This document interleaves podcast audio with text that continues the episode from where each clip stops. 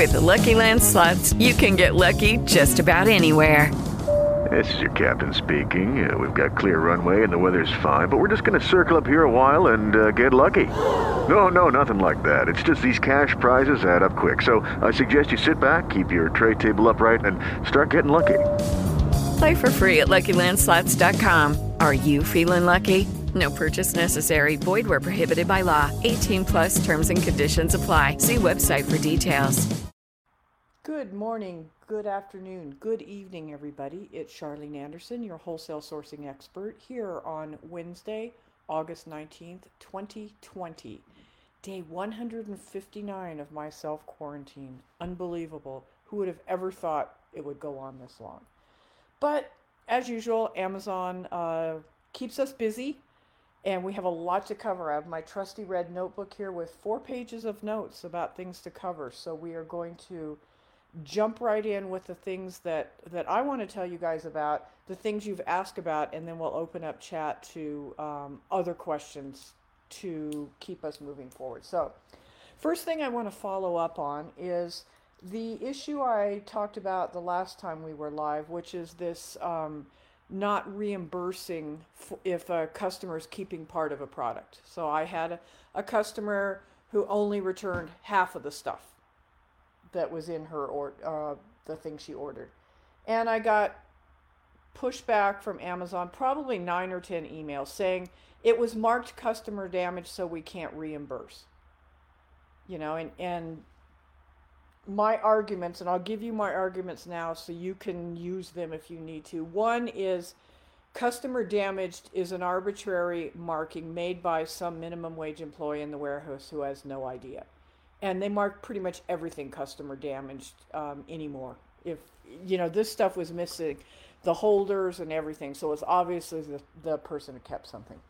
Well, they gave me pushback for quite a while on this because it's marked customer damage. We can't we can't reimburse you.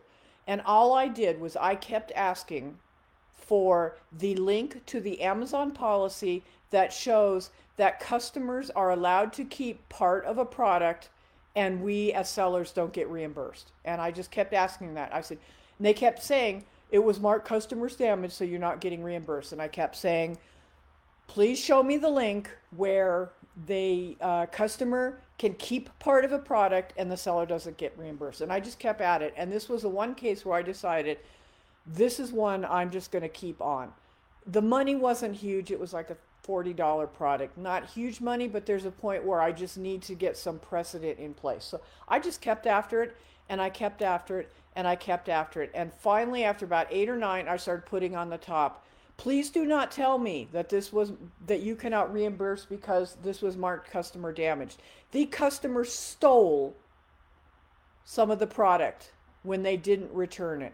So you need to revisit your policy handbook and properly reimburse this. And that one did it. I did get reimbursed for it. No fanfare, no nothing, just one of those copy and paste. We are reimbursing you in the amount of twenty-two dollars or whatever is what I ended up getting. Point being, Um, don't give up. Just don't give up. If it's important and if you feel it's something that you can use as precedent later, don't give up. Um, just go with the back and forth. You know, I can copy and paste as good as Amazon can, and I just kept this paragraph I kept sending back. I copied and pasted it every time I asked back for an answer.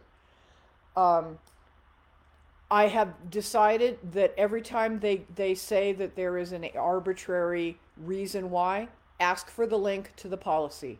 I think that's finally, when I kept pressing that point, I think that's finally what did it. That show me the policy in writing where it says that, and then I will stop. But nobody ever did.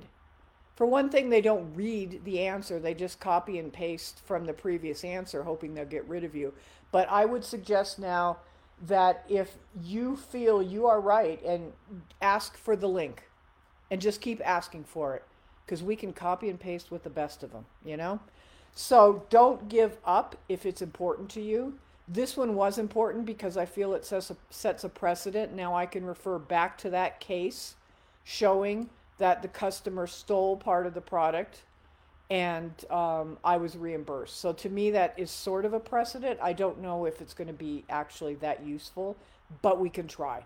And that's what I've kind of decided, that that some of these cases, I have to say, I've let a couple of them go, um, but some that I feel are important to the whole long-term thing, I'm not letting go.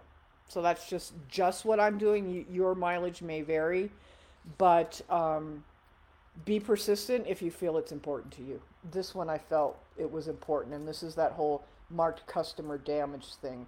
What I have decided I'm going to start doing because um, of issues with seller support in this is I'm going to start keeping a little spreadsheet of case numbers and what they refer to. So this one I'll put in a spreadsheet with that case number and the resolution that it showed a customer, uh, when the customer didn't return all of the product, um, it was reimbursed. And then I can refer back to that instead of having to try to dig to dig through um, cases and all that, because it's hard to find them once, once they've gone through. So that may be something you want to think about, a little spreadsheet, a little notepad, um, whatever that might help you refer to this.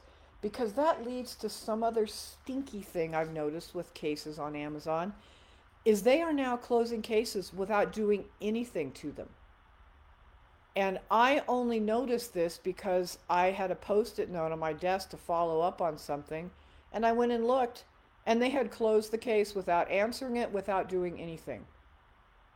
That's not unintentional. You know that's not unintentional. Um, that they decided, oh, we're not going to work on this one. We don't want to be bothered. It's too much trouble. So we'll just close it. Maybe they'll they'll forget it. Because think, if you're a massive company, if you don't have a plan in place for following up on these, it could be a nightmare. It used to be you could go in and see if it said pending Amazon action, the ball was in their court. But now they are throwing the ball back without even playing it. So what I'm also going to do is keep in that spreadsheet the case number when I open a case and the date, and then I'll keep following up to see. I have a ton of cases opened by Karen Locker's team, so those get mixed up with the stuff I open, so it's harder to see through that system. So develop a system that works for you. I'm going to try the spreadsheet thing. Um, I don't love spreadsheets, but I think this is the best solution for it, because we cannot trust Amazon anymore to keep track of that kind of stuff for us in an honest and fair way. It's it's um, such an adversarial relationship anymore that we can't trust them. So find a system that, that you can manage that's not so cumbersome that you won't use it, but that you can manage to keep track of all this stuff. Um, it used to be far easier, but dang, it's not anymore. And um, it's it's sad. It's really sad. Ellen's posted in chat that she uses the word um, in capital letters, customers, customer fraud. Yeah, because I think this has got to stop. I mean, it's got to stop. I know why the woman kept it. She kept the, all the the uh, accessories for this thing because she probably had broken some of them. And I'll just keep these and send it back and no problem. And pick your battles. But if it's important to you, don't. Don't let Amazon win, because it does set precedent for the whole thing in the future as we move forward. And I am sick and tired of customers uh, using Amazon as a rental service, as a, oh yeah, I'll buy it and use it for what I need it for. I'll finish my knitting project and then I'll send the knitting needles back. Yeah, I know you're doing that, people. So, you know, I it's it's ridiculous. Amazon has set unreasonable expectations in many ways for customer behavior. And it brings out the worst in people. And I know there are good customers out there, but there's also a lot of bad ones. And it's our money in the end that uh, we're losing. So, so yeah, figure out a system that will work for you to keep track of these cases. I'm going to ask Karen how her team keeps track of them, because I'm sure they have a system um, to do it, and see what she says. But for right now, in the meantime, it's going to be a little spreadsheet for me, and I'm not going to let anything go. Um, It's sad that you can't trust your business partner, you know, isn't it? Because that's what they're supposed to be. They're supposed to be our partner. They're not supposed to be our adversary, our thief, you know, and all that. But they are. So um, next thing I want to jump into, because it's happened to me and it, now it's happened to Ellie also, is the G T N, G T I N exemptions. Um, used to be pretty simple. But in Amazon, in their infinite wisdom, has changed the rules in the past two weeks. And they've changed the rules without changing the help pages and the policy pages on it. Is anybody surprised? Because I'm not. Let's change it, and then we'll fix the pages later to tell people what they need to do. So I ran into trouble last week um, with a G T I N exemption for a brand that I've carried for a long time. But the problem I found out is the company who makes these products bought their barcodes from resellers. So this is a craft tool line um, based, it's it's targeted at kids and, and teens. Um, but the um, the company bought their barcodes in the, from a reseller, and they're registered to a suntan company. So Amazon rejected them. I mean, fair enough, right? And so I've been really trying to tell my suppliers that you've got to get the ones registered to you. It may, it's fine for, you know, brick and mortar stores, it really doesn't matter. They just need a number to scan in. But for Amazon, if you want to be on Amazon, you are going to need to, to do the real thing. So I decided, you know, to do the G T I N exemption for her products. Um, and I got the um, the template letter that's on Amazon's G T I N exemption page. It's the same one I've been using as long as I've been getting exemptions, so many, many years. And she signed it, the the company owner, and I sent it in, and I got an email back from Amazon saying, we can't accept it. You must have a seal or stamp on the letter. Okay, what seal and what stamp? And I went back and I looked at the help pages on G T I N. It says nothing there about a seal or a stamp. So I asked, what do you mean by a seal or stamp? Copy and paste. They copied and pasted the same thing. You must have a seal or stamp. Asked again, what exactly do you mean? Copy and paste. You must have a seal or stamp. This was another nine or ten times at least. Um, I didn't let those close out because I kept the product sitting in front of my computer so I could remember to deal with it every day when they kept asking. Finally, when I asked for at least the dozenth time, Um, about how to, what do you mean by a seal or stamp? I'm going to post in chat. Give me just a second to get the link. I am going to send you the link to what they told me a brand seal or stamp is. Okay, and don't laugh too hard. Okay, it's in chat now, so you can click on that link. That's the exact link they sent me um, as to what a brand seal or stamp is. And I'm like, oh my God, you gotta be kidding. Is anybody laughing now? It's a link to a page of ru- just rubber stamps that say example on them. And I was so pissed off about this, I thought about just copying and pasting one of the images and putting it on there that said example and said, well, it has a stamp on it just like you said, but no, I said, so I wrote back and I said, what are you supposed to do if the brand does not have one of these seals or stamps? Because I talked, I think I chatted with Ellie about it, and we thought maybe they meant like a notary seal.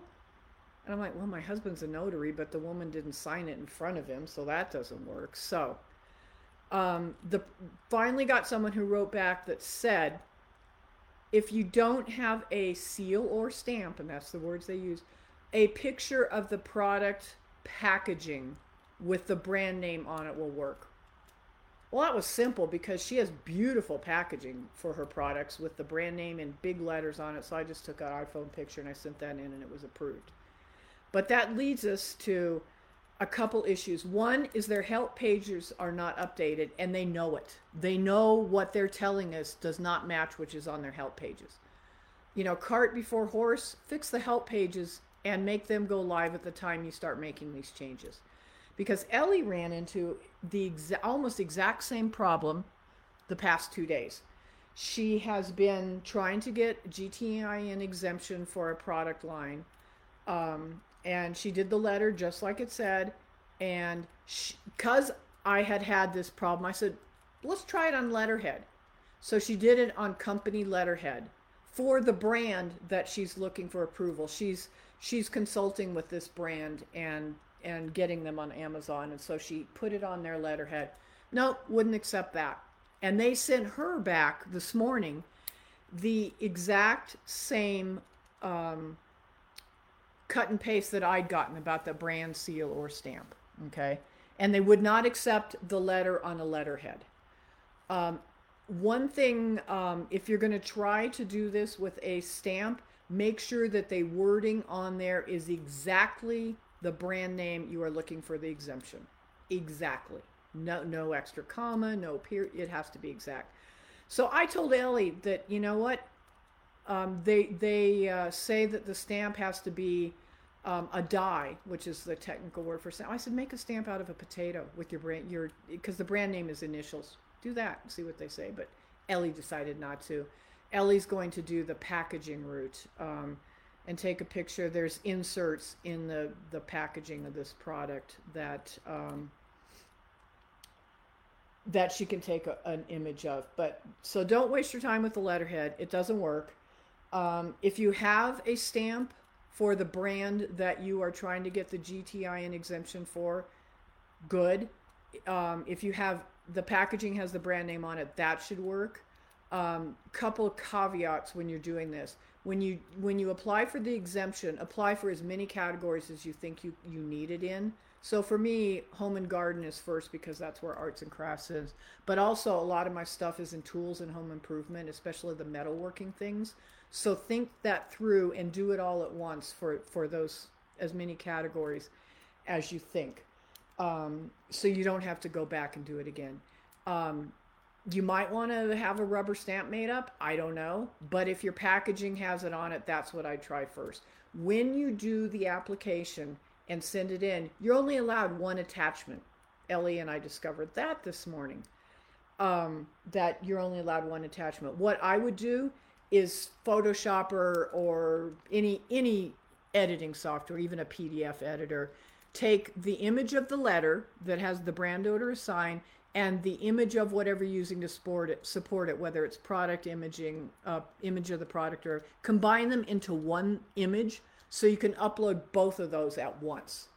Um, that will save the back and forth. And in the notes, you know, you or the title of it, make sure you say letter and packaging image as the title of the product with the the brand name. So X Y Z brand letter and product image. So they they um, they they get it. So that's kind of the workarounds. Um, The other issue um, that I'm going to be facing, I think Ellie is kind of in this boat, is a lot of her products are clothing that's just in a poly bag or one of those crunchy, you know, kind of bags that a lot of clothing comes in with no packaging on it. What I suggest you do if you are in that, that situation is um, work with your brand and get an insert made that you can do in Word with their logo and their brand name and what other, you know, their their address or whatever on it. Print that out, slide it into the bag with the product in and take a picture of that. That I'm guessing would work, or you could print it on a label and stick that on, you know, a sticky label and stick that on the packaging, something. It's unfortunate that we have to go to these workarounds. It reminds me of about oh, ten years ago, probably, when I was trying to get a G T I N exemption for a line of yarn. And um, they, I, I never ended up pushing it, but now I know what to do. They, they were requiring the brand name, the wording was, to be on the product itself. Okay, so think about that for a second. The brand name must be on the product itself. How are you going to put the brand name on a strand of yarn? How are you going to put the brand name on the liquid makeup in the bottle? Because that's, they were specific. This this yarn comes with this beautifully printed, they call them uh, yarn bands, but it's a label that wraps around the skein of yarn that has all the information about, you know, the brand, the color, the fiber content, all of that. They would not accept that because it was not on the product itself. That's, you know, there is, um, um, there is a level of ridiculousness that, um, that Amazon goes beyond. A G, Wendy's saying a G T I N exemption is not ridiculously hard. No, it's not hard, but you have to think a bit ahead of Amazon. None of this stuff is hard. It's tedious, it's time consuming, it's frustrating, but that's business. So if you want to build your business and you need G T I and exemptions, you don't you don't say, oh, it's too hard, I'm not going to do it. You figure out a way to do it. And that's why I'm telling you guys this. What what I figured out over the past two weeks, what Ellie and I talked about this morning, this is the very latest stuff. This happened this morning. So we're giving you the information to go ahead, because I bet now, based on the information I presented, you guys, if you did what what I've said, you could have the exemption done in less than twenty-four hours. Um, important things, you've got to have the details um, about the um, about the product and everything. Shelley's asking the process to get an exemption for a bundle with mixed brands. Use the word generic in there, and in fact, it says that on the drop-down menus on the G T I N exemption page. Use generic, because you're not picking one brand over another, and that's that's the easy solution on that one. Um, and they obviously realize that people are making mixed brand bundles, or that wouldn't be on the drop down. So what I'm going to do is I'm going to watch that G T I N exemption, I call it the rule page for want of a better word. It's only one page in the whole help thing. And um, I'm going to watch and see if and when it gets updated. So I, I have the date, um, I believe it was the tenth that I started my mess on the exemption. I'll watch and see how many days after that it takes to actually get the page updated. Because um, in the real world, you don't change the rules and then not tell anybody and then update it in six months. But wait, this is, we're living in the Amazon. So that's that's what happens, is it gets updated later. So um, the next thing I want to talk about is category changes.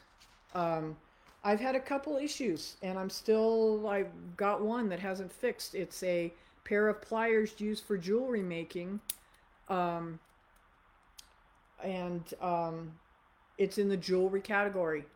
And um, I've had two cases open, and they say we're working on it. We're, t- we're sending it to the concerned team, but they haven't. This one, to me, would be pretty obvious if you had half a brain and actually took a breath, looked at the images, looked at the category and thought, no, that isn't jewelry. You don't wear a pair of pliers on a chain around your neck. But, you know, we all know logic is gone. So be aware that stuff is getting messed up in categories. And the only reason I noticed it is because um, it wanted me to ship to a jewelry warehouse. And I looked and it's like, oh, that got moved within a week because I restocked this item um, every, every week. Um, So just be aware. Shelley, I will look at the the page on generic. Um, Ellen said it's not available. Um, but that's because um, Ellen's post earlier has to do with gated brands. And unpub- they have an unpublished list of gated brands. Yeah, that's been the case forever on Amazon, that they've had this, this quiet list. But... Um, as far as I know, generic is still available, but I will look after the chat, after the um, Facebook Live, and I will let you know what I see.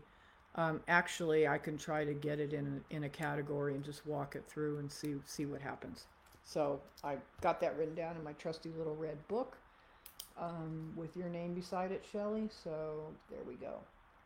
Okay, um, so category changes, we've done that. Um, We've talked about closing cases without doing anything. Feedback. I can't remember if it was Daryl in the group. Somebody in the group told me to only look at my feedback once a week. Um, and that I have done it for like, like the past three weeks. Once a week, I've looked at my feedback. So thank you for that.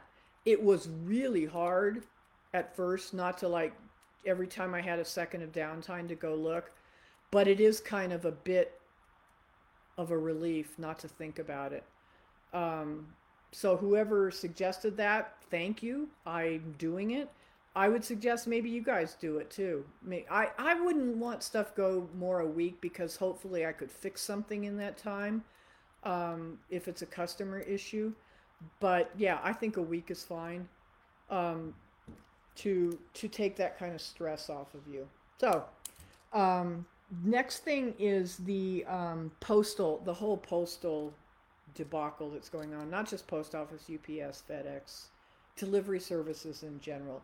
Um, this morning, the um, the big news was that all the changes to the mail handling service, the U S P S, are paused till after the election. So hopefully that will ease up um, some of these delivery delays that we're seeing.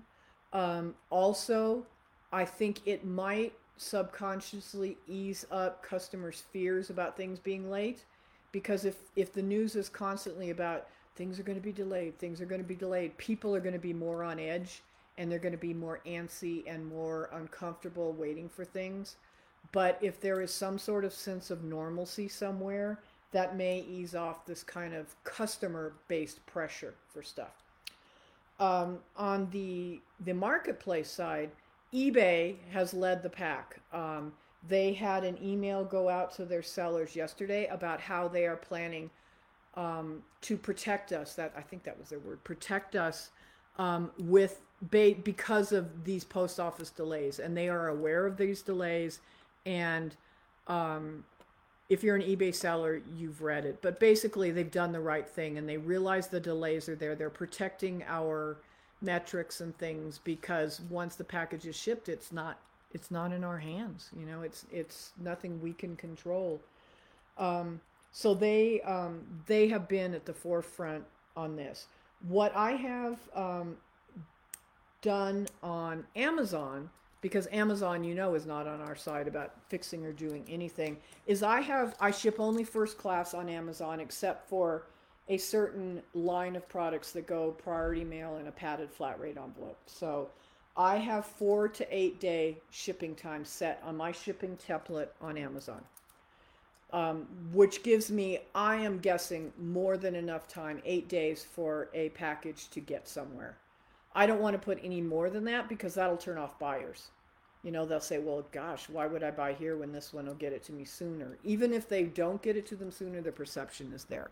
So that's what I have set, is the four to eight days for the the um, continental U S. I have the slightly longer one for Hawaii and Alaska, and, and longer for A P O. But I would suggest doing that on Amazon right now if you feel uncomfortable that your packages are not getting there, your merchant-fulfilled packages are not getting there on time.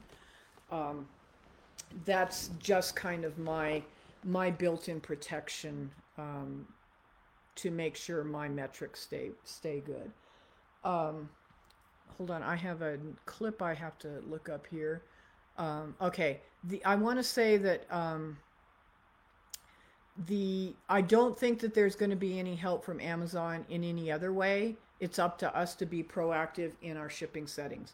With the new um, seller-fulfilled Prime directives that are coming out, I just want to warn everybody to be really, really careful with whatever settings you have set um, for your Amazon account, and that you can meet those requirements.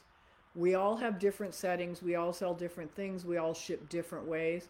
But just sit down and take, you know, thirty minutes to an hour to review all of Amazon's requirements.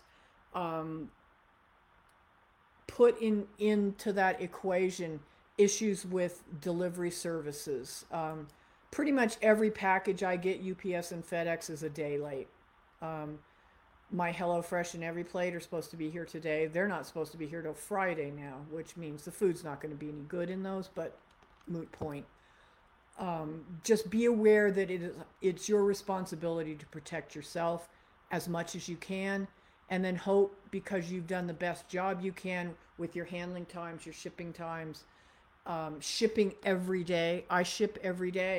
Um, Even though I don't have a mail person to come pick up, I have to go to the post office, or Ron has to go to the post office, because we don't have carrier pickup.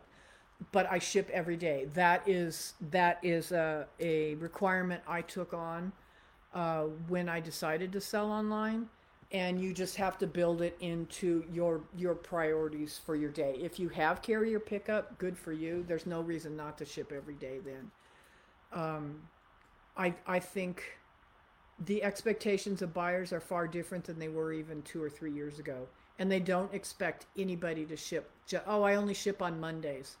We don't expect that anymore. We expect online sellers, no matter what marketplace they're on, to act in a professional manner, whether it's Etsy or eBay or Amazon, and do it. And part of our responsibility is to ship timely and then protect ourselves as much as we can from the vagaries of, of the Postal Service and the U P S and all of that. So um, if you are not aware, um, I don't use Indicia anymore for shipping because it was a long story about how they screwed me over almost a year ago. Um, I use Buy Shipping on Amazon. I use Buy Shipping on eBay. I use the Buy Shipping on Etsy. And for anything else, I use Pirate Ship because I don't have that um, that much that is not included in one of those marketplaces.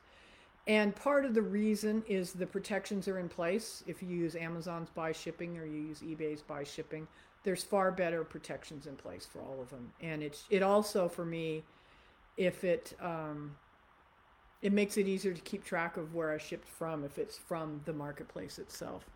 Um, Shelly says there's no way she can meet the uh, seller fulfill prime nationwide two-day window. Shelly, I don't think there's anybody who can meet it. I really, Amazon has proven that they can't meet it. I had an item I ordered, it was toilet bowl cleaner. There was a typo on Amazon yesterday that I just happened to spot, um, needed toilet bowl cleaner, and they had a two pack of Lysol, you know, the, the blue stuff that you spray and scrub under the rim, a two pack for two dollars and forty-seven cents prime. I mean, that's, that stuff is like five bucks a bottle normally. So, and it said free one day shipping with prime. So I ordered it. Yesterday was Tuesday. It'll be here next Monday. So that's Amazon's one day shipping. You know, um, so even Amazon can't meet the requirements they're putting on third-party sellers. Um, that's that's the irony. I've never done seller fulfill prime because I can't meet it. You know, I, I just can't. The way our P- post office works here, you know, it's it the stuff doesn't even get processed here. It all just put, gets put in those rolly bins and it goes to Salt Lake City, and that's the first place it actually gets scanned.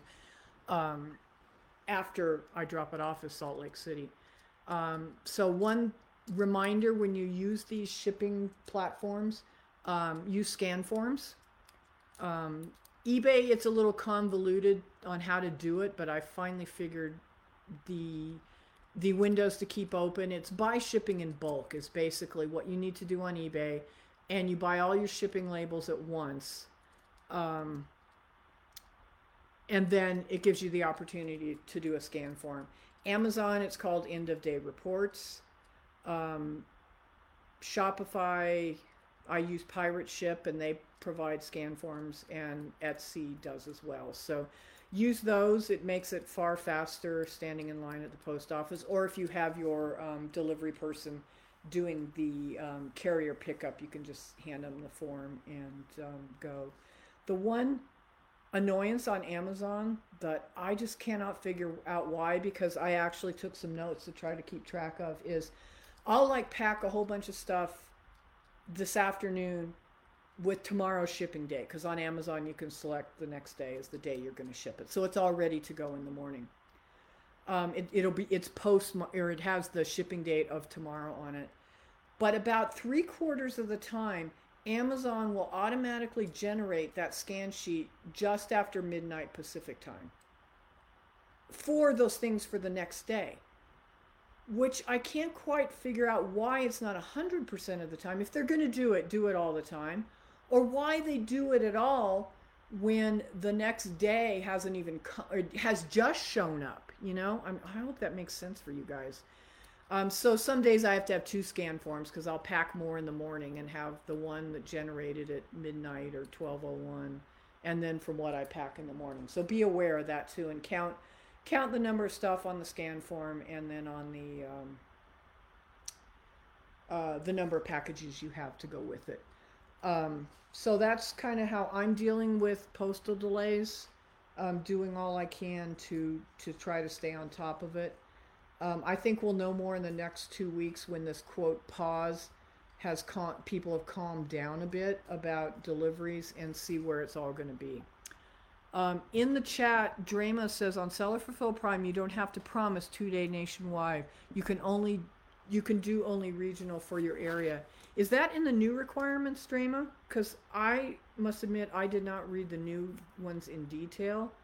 Um, so, um, John um, Tyler mentioned in the group about his niche. Um,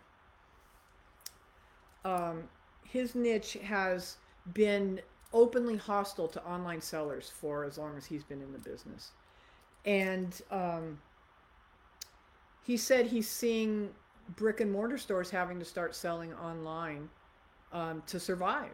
And he was wondering if if that is a if that will lead to a different perception of online sellers in the supplier world, or um, will they continue to hate online sellers and look at us as um, as the the black sheep of the family. I'll give you my um, my input is I think it's going to change a bit. Um, let me back up a sec because I don't want this chat to go by. Shelley says, Drema, the new requirements are one to two days nationwide. That's what I thought.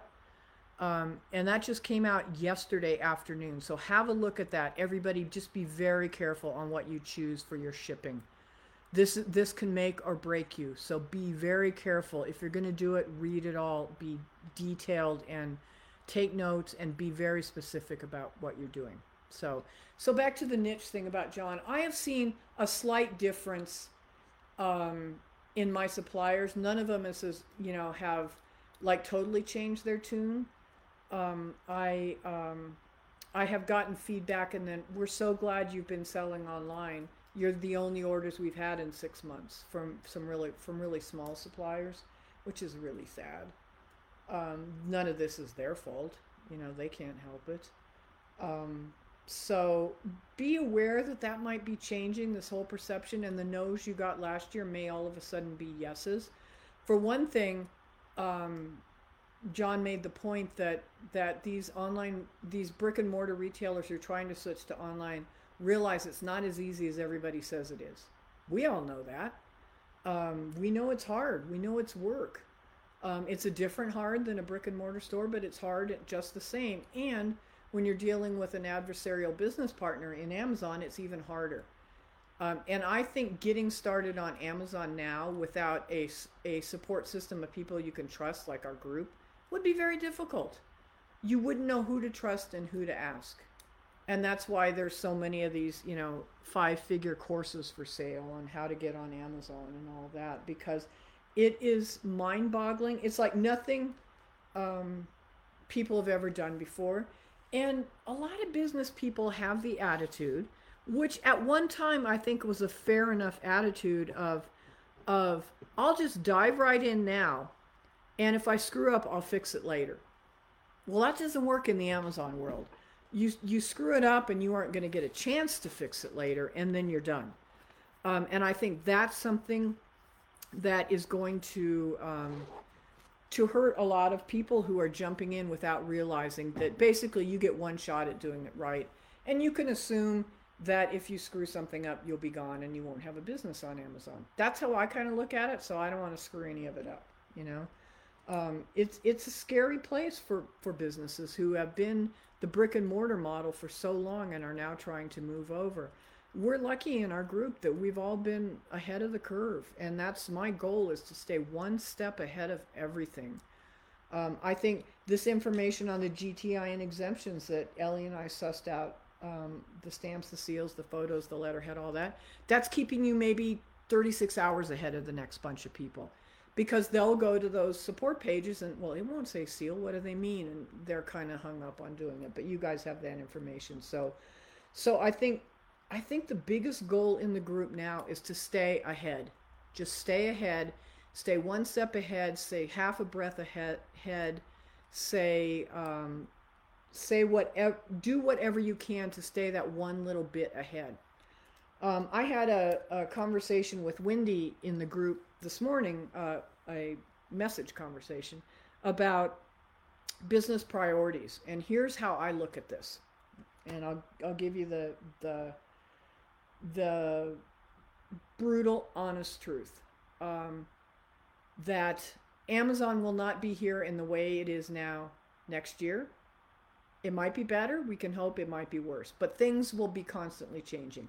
My goal in all of this is to make as much money as I can, as fast as I can, within the parameters I have set for my business. And those of you who, who know me from Thrifting for Profit know that a couple of my parameters, one is I don't want to hire people I have to supervise, physical people like doing packing for me. That is like my massive weakness in life, is supervising people. I am not good at it. And I don't want to learn at this point in life. Okay, so that's one thing. Two is I don't want a warehouse. I don't want to have to get up when it's forty below out and drive somewhere to go to work. So that's my second one. So those are, with those two parameters in place, how much can I push my business to make as much money as I can right now? And that's what I'm doing. And that means sometimes giving up things. So in a few years, when I decide to sell the business and retire, I have built up as much cash as I can. So I'm looking at short-term sacrifices for long-term gains. So that sacrifice means uh, you don't go out and have pizza tonight. You eat at home, and you know, you spend that half hour you'd be spending driving to go have the pizza and all of that in getting a new listing done, or finding a new product from an existing supplier, or spending that time researching new suppliers. You have to make it a priority if you want to grow. I, and I know I'm I'm not a workaholic. I'm a lazy person. Okay, I am basically lazy. My favorite thing to do is sit on the beach and do nothing, and jump in the water every half hour and swim around, and then get out and do more nothing. My favorite thing. But I have learned over the years that there has to be the sense of discipline to do the things you don't want to do in order to get ahead. Meaning, and not the things that you don't want to do, but the things other people don't want to do. That's an even bigger secret. If this person doesn't want to be bothered doing this, do it, and you'll be ahead of the game. So that means if you want to grow, you have to set the prior parameters. One, and I've told you, I have limitation parameters that I'm not going to have a warehouse, and I'm not going to hire employees that I have to supervise in person. Two parameters. Um, everybody has their own parameters, okay, that, that because of families, um, ill parents, all these kind of things, you have a, a set of parameters, and I would suggest you write them down. Mine are short. Those are my two parameters. Oh, and I don't want to sell kids' toys. That's another thing. Never going to sell kids' toys. Um, but um, write those down. And then on a, on another piece of paper, write down the excuses you use every day to not work on your business, to not move it forward. What excuse do you use? Um, because I'm in enough Facebook groups that I see every excuse you could think of. Now, you've just had a tornado go through, as um, we saw earlier. Um, who was it who had the toma- tornado? Kate had a tornado go through. Yeah, good excuse. I think you're off the hook dealing with tornado issues, right? Hurricane issues, no power. Um, we were without power here um, for a while. I found a way to ship. It involved going to the library to print the stuff out, but you find a way. So... Um, So priorities. You may have to give up the nights out. You may have to give up um, watching Netflix binges. Um, but I admit I watch those while I'm working. So um, you may have to give up certain things um, that you don't enjoy, but it makes a good excuse to give up, you know, and I love those. Well, no, I can't. I've got shipping to do. I can't do this. So, you know, I have shipping to do. But to me, the biggest thing is it has to be a priority. And that's the hardest thing for everybody, everybody, because you're not answering to anybody. If you don't make a new eBay listing today, who do you have to answer to? Well, Wendy knows you have to answer to me now, but I can't do anything. It's not like I can dock her pay or put her on probation or whatever. But that that mental discipline has got to be there to do the things you don't want to do to grow your business. Um, you know, it's it's it's hard. It's hard because it is. There's nobody accounting for you. For me, my the the my accountability partner is my bank account. That's that's my accountability partner, and that's what I look at. Ron doesn't have to tell me, do you think you should get some work done? Um, he's usually, why don't you stop for the day, you know? But I have certain goals that I have. I ship, I have to ship X number of profit out every day into Amazon. Um, I never want to be where I have new products to list on either eBay on, or Amazon for more than a week. Um, if they're sitting there, because then they become dead products. You know, they, the, the thrill is gone if they sit too long. So if you are a person who does both Amazon and eBay, and you are an eBay one-off um, seller, meaning you, you thrift, um, garage sale, whatever, you have got to find a way to make yourself sit down every morning and get those listings done using sell similar, using templates, using um, cut and paste policies, descriptions, whatever, but you have to do it, because complaining about it doesn't help. Wishing you could do it doesn't help. You just have to do it. And it, I, I get it. It's hard, but you know, time is short. Um, it, it in our lives and in business both. It's short. You have to make the money while you can. Um, wouldn't you have liked to been on Amazon when they started with third-party sellers in two thousand one? Um, I was lucky. I was. I sold my first thing on Amazon in two thousand one when you could only sell books, and I remember what book it was and everything.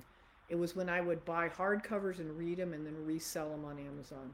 And that was the time where you had to do it fast because everybody was doing the same thing. Oh, I'm just going to go buy the new Dick Francis mystery. I'll read it in a day or two and then I'll sell it. Well, that's what I did. So the every day you wait by not pushing your business forward means a couple things. One, you've missed out on sales, and on eBay, those people are looking for very specific collectible things and you miss out. You may not have somebody who wants that item again for a year. So you're missing out on the sales. On Amazon, if you are not looking for new suppliers and working with your suppliers, somebody else could grab them. Some, you know, you think, okay, the, the big one I found this year, the pottery um, people, I found them on, by Googling, you know? And um, if I hadn't done it, somebody else would have. So the longer you wait to do it, the less chance you have of getting them, because face it, there's only so many businesses and so many new products at any one time. And you can't wait. It, it is a time game. If you do retail or online arbitrage, every minute you wait, and I'm talking minutes, not getting that product listed, you're losing money.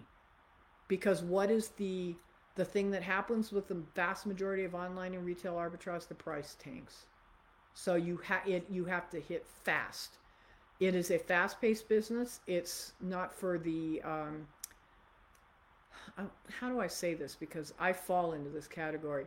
It's not for the indecisive. I'm not indecisive. That's that's the thing. It's not for the indecisive. Um, you can overanalyze on Amazon. If you take three weeks to decide whether you're going to sell a product or not, you've lost three weeks of time and you've given your competitors a three-week head start. So it's kind of like you lost six weeks. So you have to be decisive. You have to be confident in your decisions. You have to set your own way of making those decisions, because my way, um, my way of making sourcing decisions is probably very different than anybody else's way in the group. And probably every other person in the group has a different way than everybody else. But if it works for you, then you keep doing it. If it doesn't work, then you have to change something. Um, my big wake-up call is I don't like pink. I'm not a pink person. Um, I was making Shelly a mask, and I said, I don't have very much pink fabric because I don't have pink, because Shelly loves pink. And um, I said, I don't have much pink at all. I didn't realize until I went to look at my fabrics, and I had like two pieces of pink fabric and nine hundred pieces of, you know, blue, because um, I'm not a pink person. But I learned the world is full of pink people. And if I don't carry the products, if they come in pink and I don't carry them in pink, I'm being really stupid.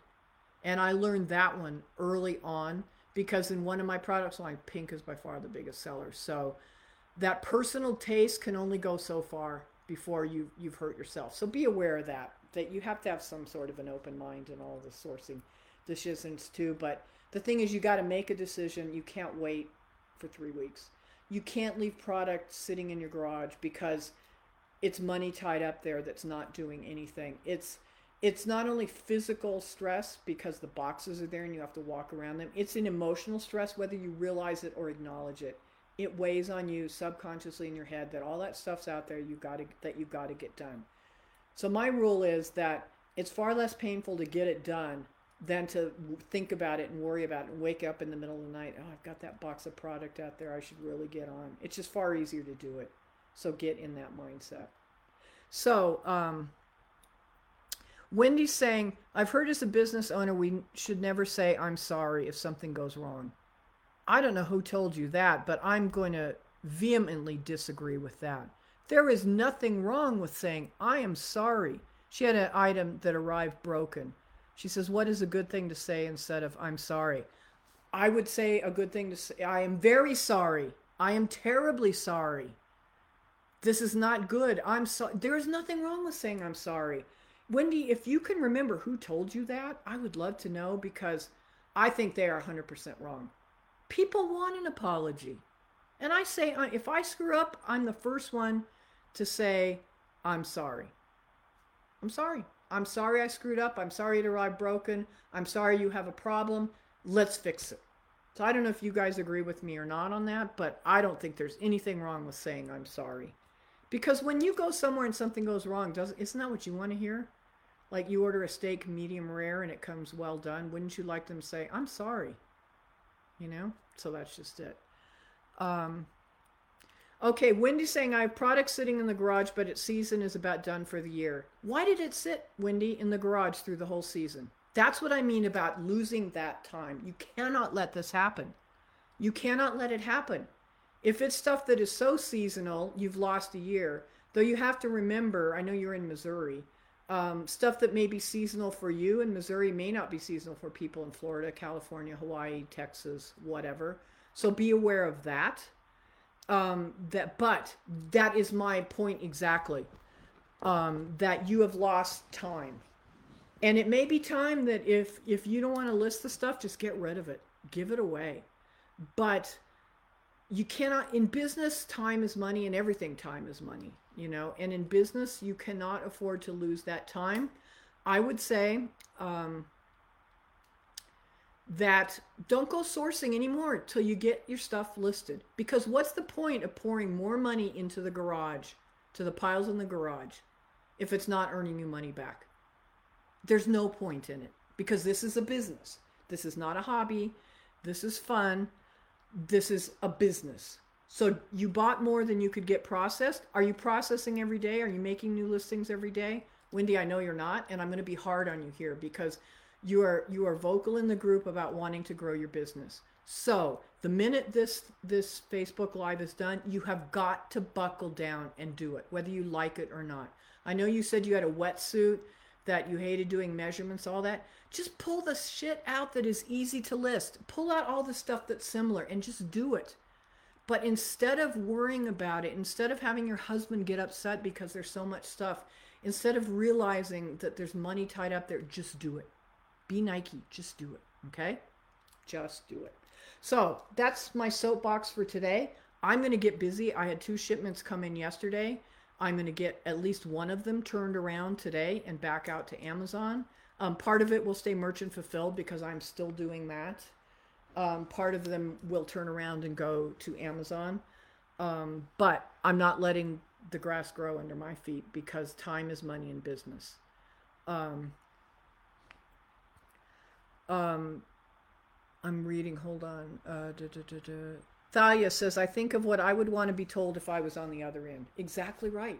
You know, and sorry is a powerful word. Um, Gibbs, is that like, Gibbs is, um, I don't know what Gibbs is.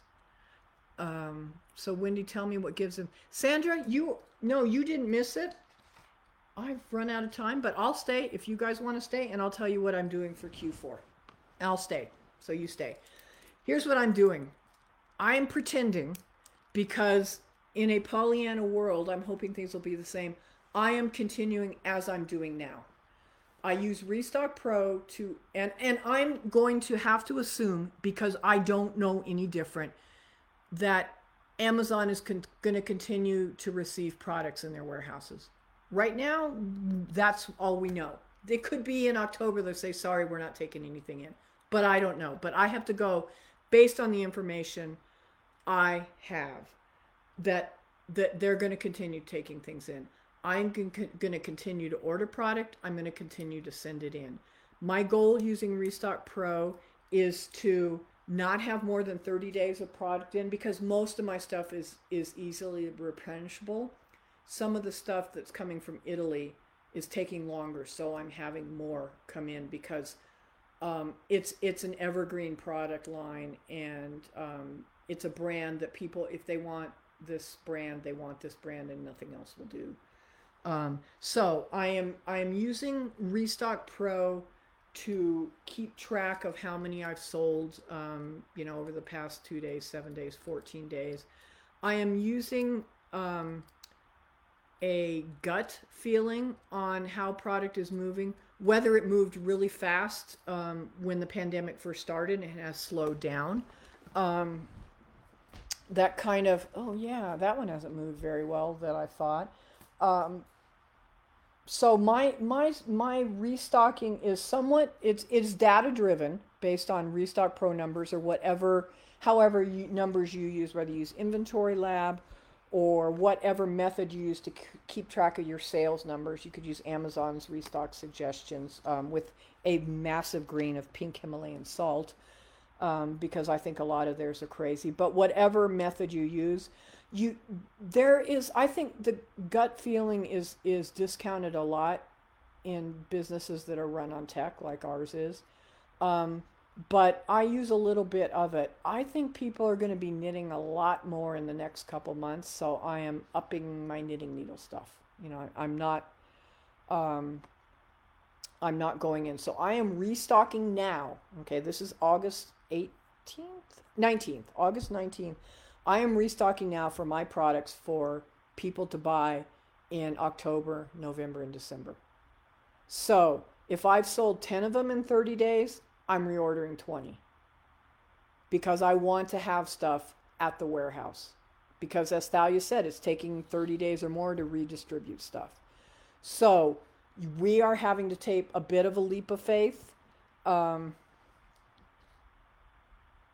hold on, I just, a chat came through. You wouldn't follow anything that says that. What a crazy thing to say. Oh, uh, Carolyn, I thought you were saying it was crazy what I was saying. You mean the don't say sorry thing. And I'm sorry, I've never seen N C I S. Now I know who you guys are talking about. But, of course, that's a T V show, Wendy, and I wouldn't base my business decisions off a T V show, um, a, a fictional T V show. So, um, sorry, I got sidetracked there. Um, so that's what I'm doing. I am building up inventory now for Q four. I am willing to accept that I will pay storage fees on some of it um, because it won't move, but I am willing to take that risk to have the inventory there and available when people are buying for the holidays. Now, if you sell big things, physically big, it might be a different story because you might have storage limitations in place. Um, You might um, have, if your things are expensive, there are cash flow issues to take into place. But the fact that Amazon's stock is at an all-time high shows that that the general business world believes that Amazon is going to have a huge holiday season. And I think they will too. As much as people want to get out and all that, it's far easier to order toilet bowl cleaner on Amazon than go to the store, you know? So no matter what you sell, there's a market for it there. Um... So my Q four planning, I'm sending in now here in August to build up inventory for the holidays. I am going to continue merchant fulfilling these things that I have found, the product lines I have that are profitable to merchant fulfill and that move relatively quick, quickly um, to merchant fulfill. Um, and a lot of them I'm merchant fulfilling because the other seller on them is F B A, and they're showing those long lead times. You know, like if they you buy it today, F B A, it'll be three weeks before um, before you have it. And people who craft don't want to wait that long. So that's why I, I am um, keep holding those things back. So I will send some into F B A, so they are there for those people who only shop Prime, but I'm also holding some back to Merch and Fulfill. I think all of us should be um, at least considering doing the merch and fulfillment um, thing on some of our products, the ones that are profitable. Interestingly enough, um, it's my more expensive products. Actually, it's the most expensive product line I sell, um, is the one that, that I'm holding back the stuff, because for one thing, I know I can pack it better than Amazon can. Even though I bubble wrap it before it goes in, it, it gets a little better care. And um, I'm just willing to do it because the profit margin is there. You know, if I sell one at sixty dollars profit, and it takes me three or four minutes to pack maximum. So I'm willing to do that because I have a dollar amount in my head that I always work to. I want to make X number of dollars per hour in whatever I am doing. And Wendy, that might be something you want to think about as you pick what you're going to list. What's going to make you the most money, you know, for your time. So don't list a ten dollar thing when you can list a one hundred dollar thing.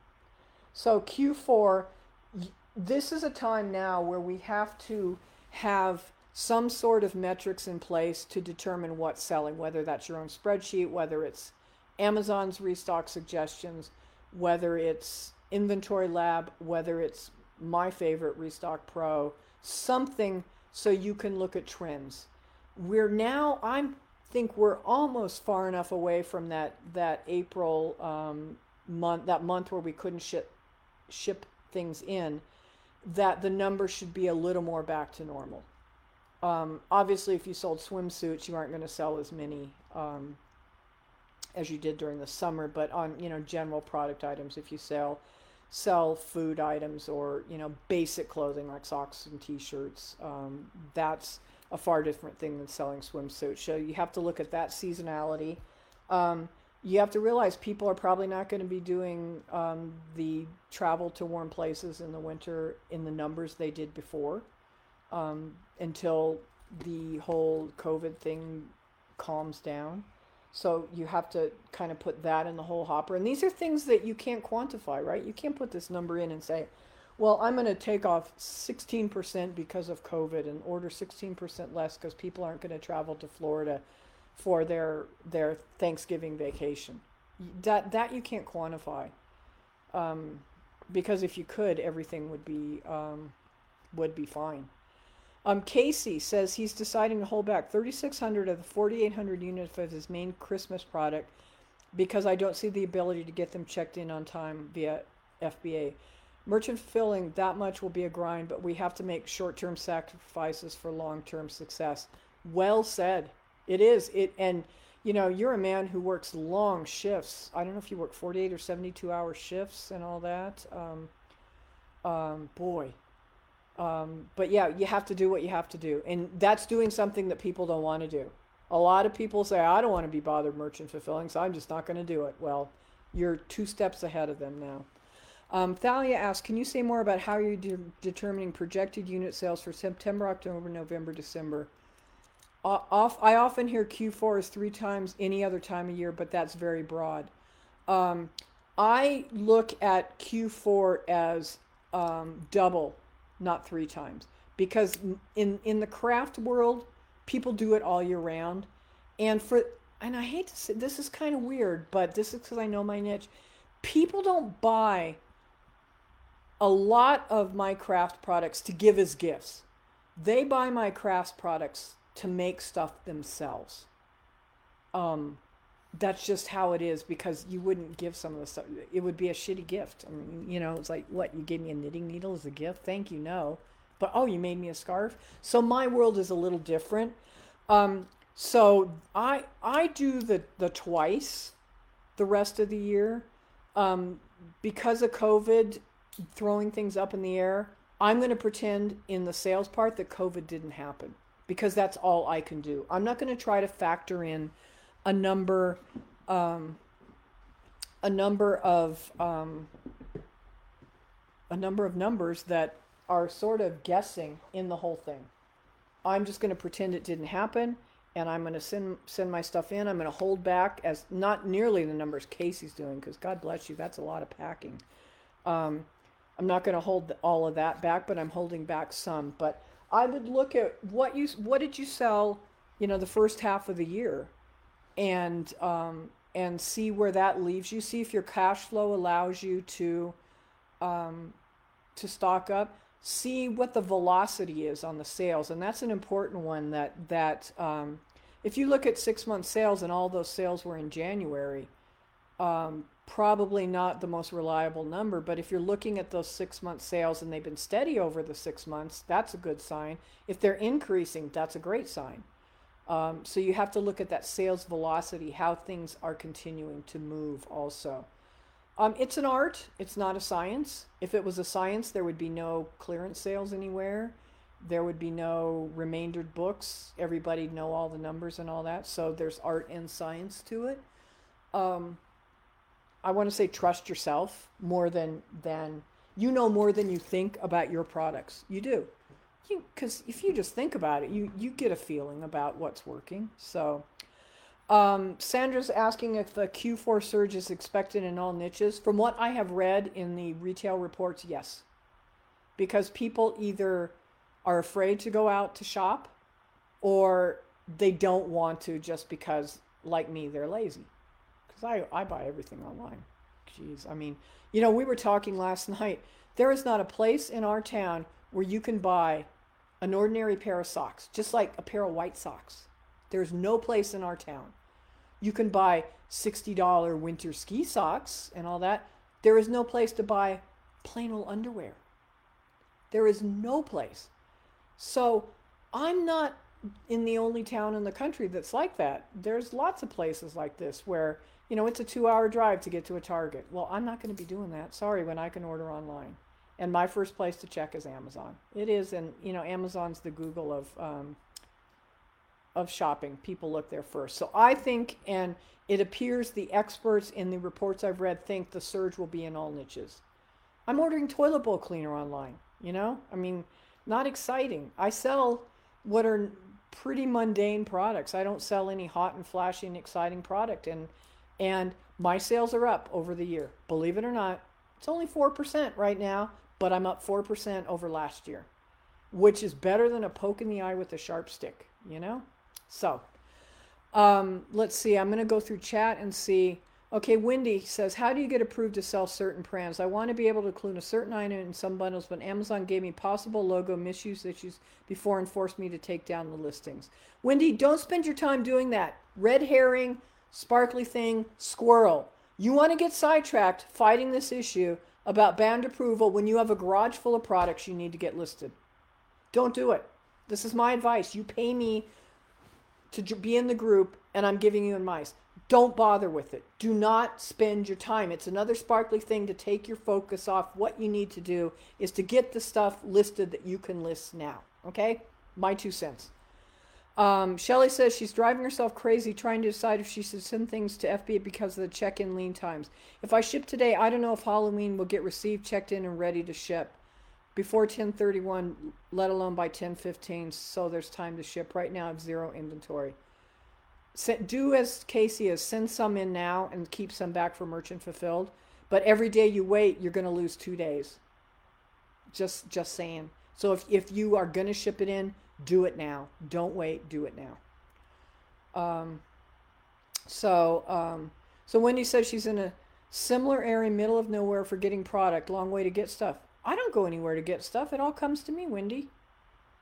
That's it. I don't I don't have to go to retail arbitrage online. I do I buy from my suppliers. It's all online. I send them an email or order off their wholesale website.